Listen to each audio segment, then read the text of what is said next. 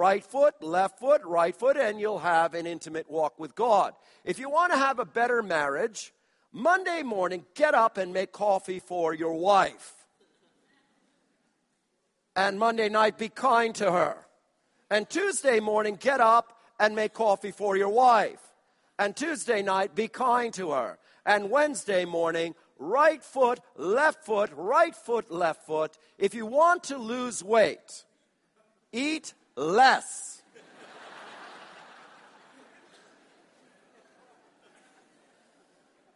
and do it repeatedly. And so our leaders are people who repeat themselves. And vision is essential for giving. It's, you, know, I have found, and I think this is true in, in the UK, but I have found in the United States, and certainly for me, the world could be coming to an end next Thursday. But if we've had good attendance and the giving is good, I'm a happy pastor. If you ask pastors, you know, how are things going and the church is growing, attendance is up, giving is good, things are going very well, thank you. Doesn't matter what else is happening, things are going very well, thank you very much. Vision is essential to motivate people to give. You know, we're asking people to give to the church. Why should we? Why should we?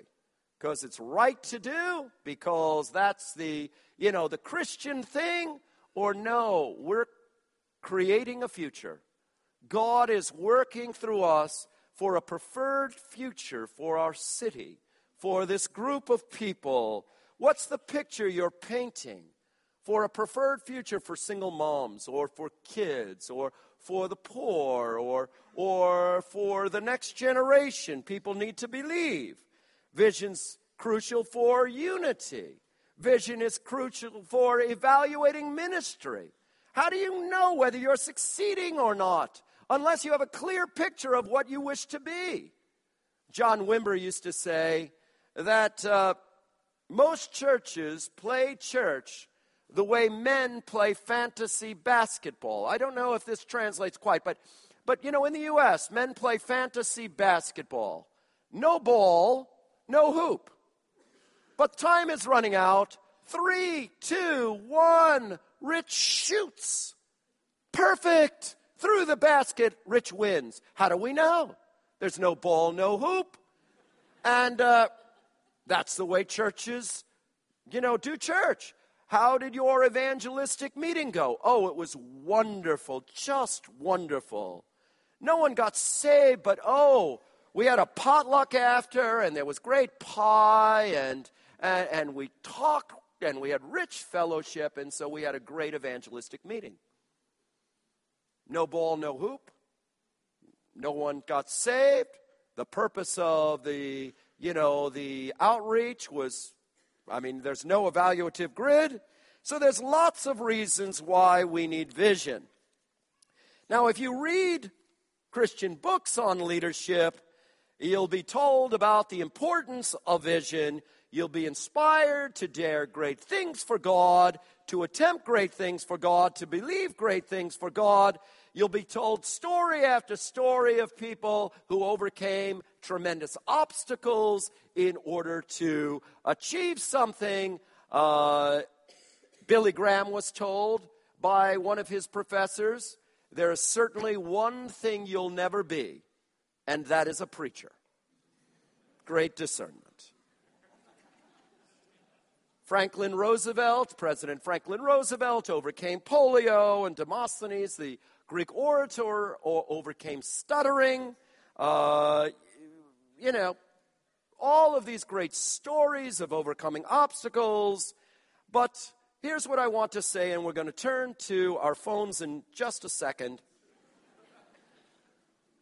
Uh, with all of the great reasons why we must have a vision, uh, John Mumford stole my thunder last night when he said that before we have a vision for God, we must have a vision of God. And that's what I want to talk about this morning. We must have a vision of God. Vision begins with a vision of God. Visionary leadership doesn't start off with what could we accomplish? Or what could I accomplish? What could happen in our community? Visionary leadership starts off with a vision of God. The title that I, of my talk is The Vision of a Christian Leader, uh, the Vision of God. Let's just invite God's presence. Lord, I do pray that you'd fill me with the Spirit. And I do pray, God, that your word would have power and that we would see you more clearly. Lord, would you reveal yourself to us in a fresh way again? Help us to get in touch with the living God.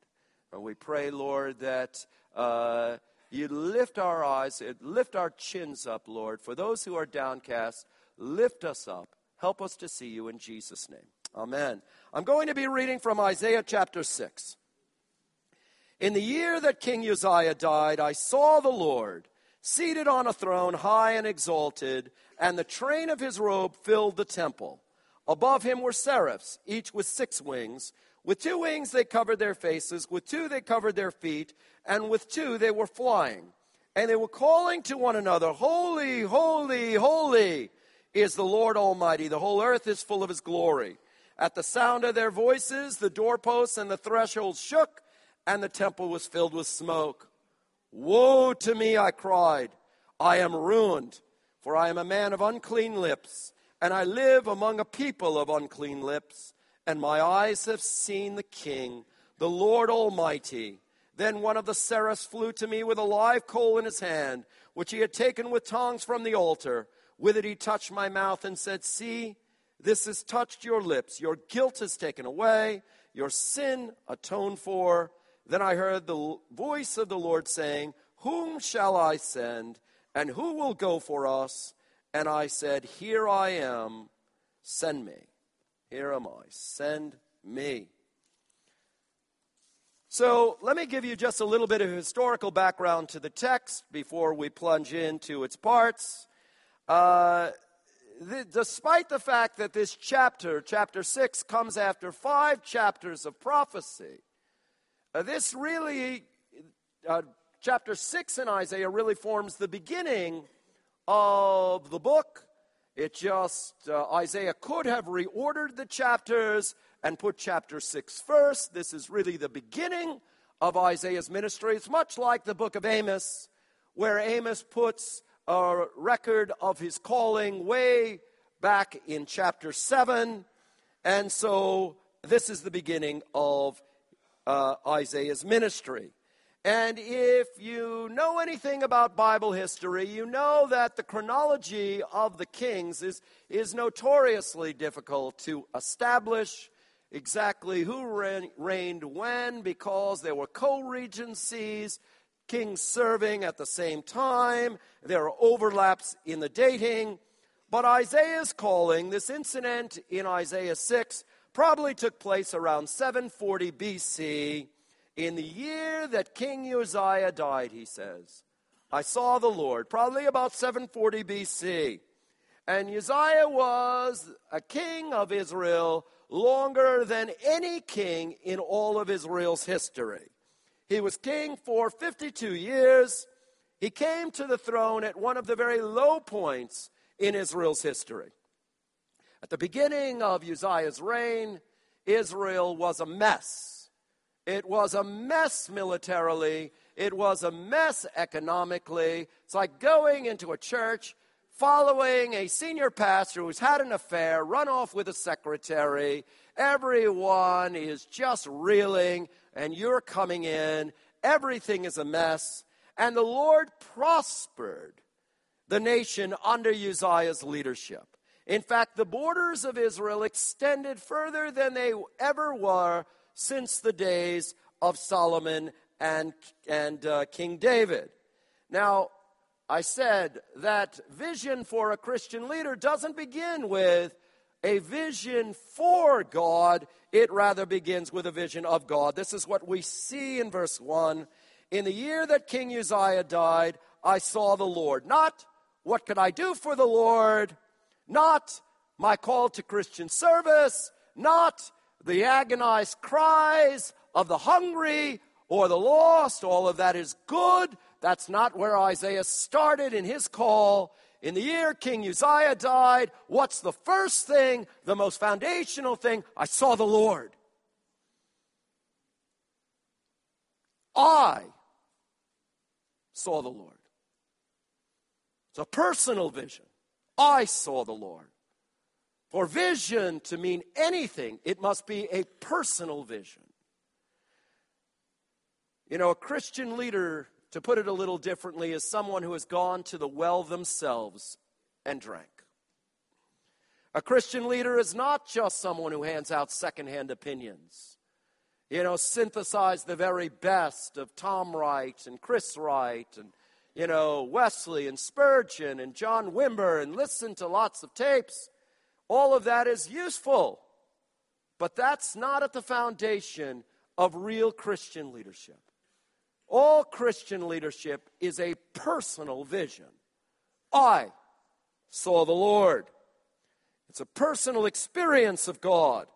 The Apostle John tells us this in his book of First John. He says that uh, for young Christians and for older Christians, what lies at the foundation of the Christian life and any Christian success is a personal experience of God, 1 John 2:14, I write to you dear children because you know the Father. I write to you fathers because you know him who is from the beginning. A Christian leader speaks from their own personal experiential base.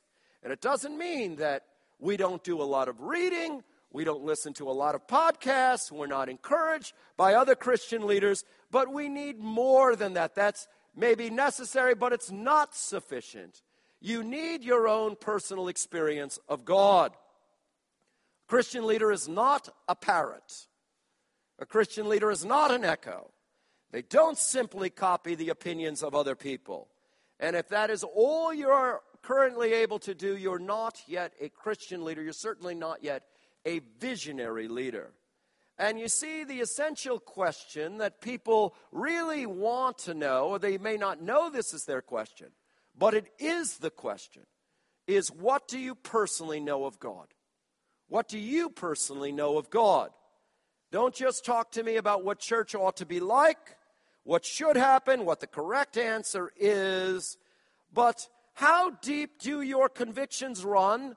Have you sunk pilings all the way down to the triune God, all the way down, so that your convictions about sexuality, or your convictions about suffering, or your convictions about Christian leadership, or whatever the issue is, they run down to the being of God Himself.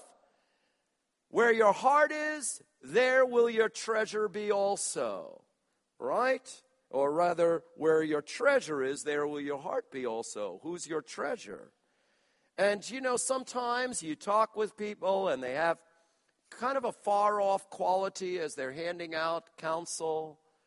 You think, I don't think this person lives in the house that they want me to live in. I don't think they drink from the water that they're handing out for all of us to drink. I don't know that they satisfy their thirst with this water. Do you really satisfy your thirst with the water you hand out? Christian leadership begins and in large measure ends at this point. What's your vision of God? You know, isn't that all we really have to offer to people? A vision of God? I mean, isn't that what makes the church different? Shocking as it may be, there are other organizations that can out administrate the Christian church. I, I'm sorry to bring this brutal news from America. But uh, there are exceptionally bright people who do not believe in Jesus Christ.